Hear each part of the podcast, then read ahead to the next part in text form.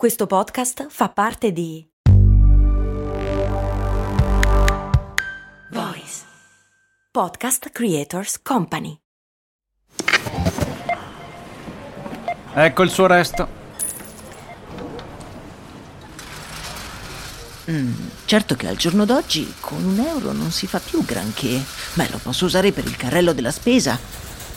Ma comprare 10 Goliador? Eh no, per quelle servono 2 euro adesso.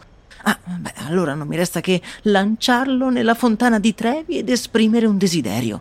Oppure, beh, potrei investire sul mio futuro. Ma un euro? Beh, sì, su Scalable. Scalable, che supporta anche questo ascolto, è un'app che ti mette a disposizione gli strumenti essenziali per costruire una cultura del risparmio. Ti consente di investire in modo flessibile in azioni, ETF e fondi, creando piani di accumulo automatici a partire da un solo euro. Altro che Fontana di Trevi. Amplia le tue conoscenze finanziarie e fai crescere i tuoi risparmi nel tempo. Scopri Scalable per i tuoi investimenti. Link in descrizione.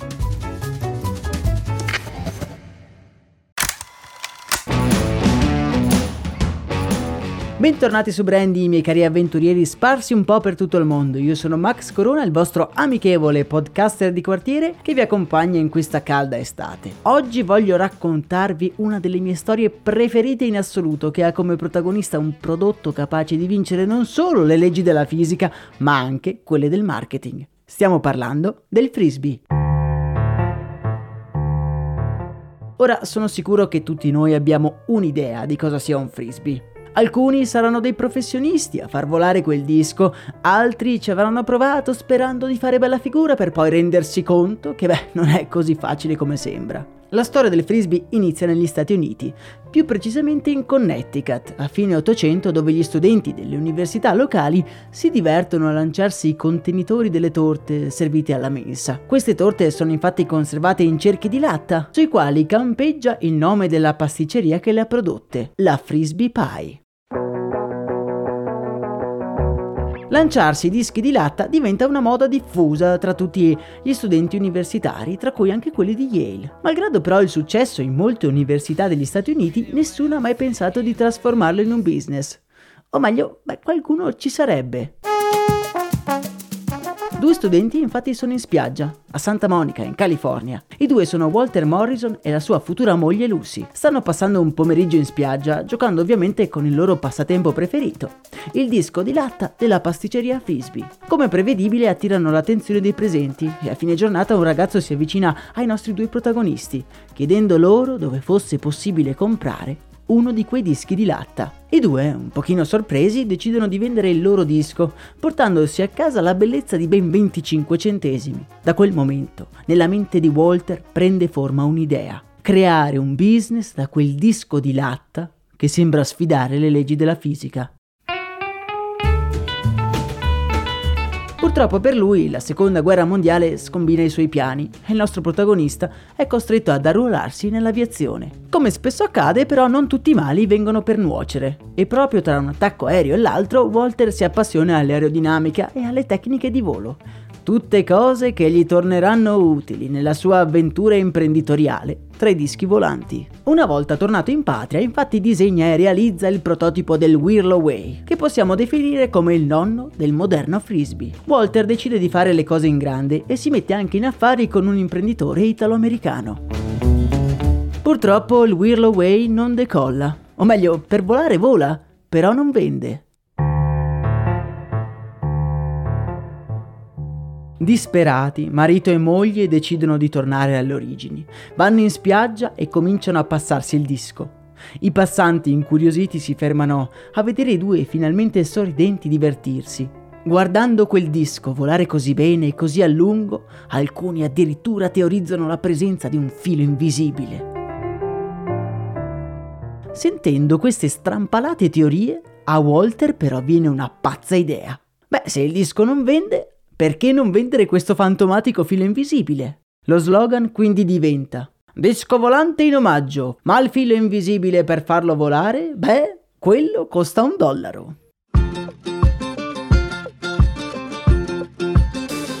Il tutto è talmente geniale, quasi una truffa direi, che si prospettano lauti guadagni. Ma dopo l'entusiasmo iniziale il business del disco sprofonda nel dimenticatoio. Walter però non si arrende e passa le notti a riprogettare il disco da capo a piedi, fino a che nel 1955 esce sul mercato il Pluto Platter. Walter per anni prova e riprova ad ottenere profitto dal suo disco volanti, investendoci anche molti soldi. Purtroppo, però sembra che quel gioco non sia destinato a decollare.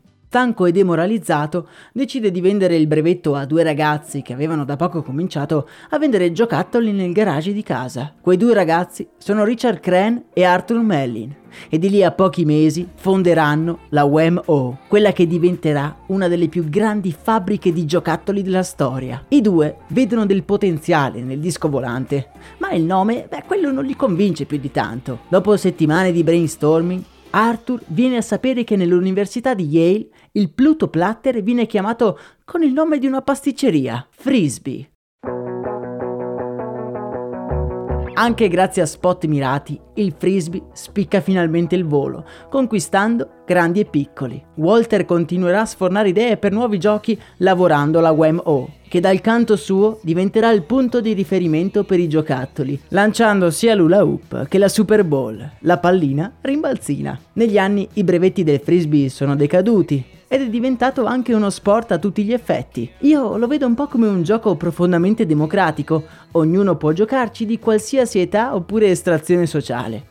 Un disco volante che sembra impossibile far volare senza un filo invisibile. Insomma, il frisbee è un po' il nostro ordinario, economico, superpotere. Per oggi è davvero tutto. Nella speranza che vi stiate divertendo all'aria aperta con un frisbee, io vi abbraccio forte. Un saluto da Max Corona.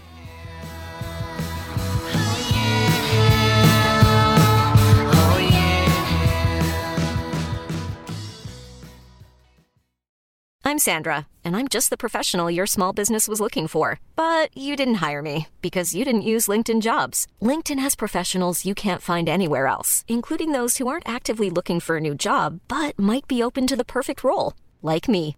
In a given month, over 70% of LinkedIn users don't visit other leading job sites. So if you're not looking on LinkedIn, you'll miss out on great candidates like Sandra. Start hiring professionals like a professional. Post your free job on linkedin.com/people today.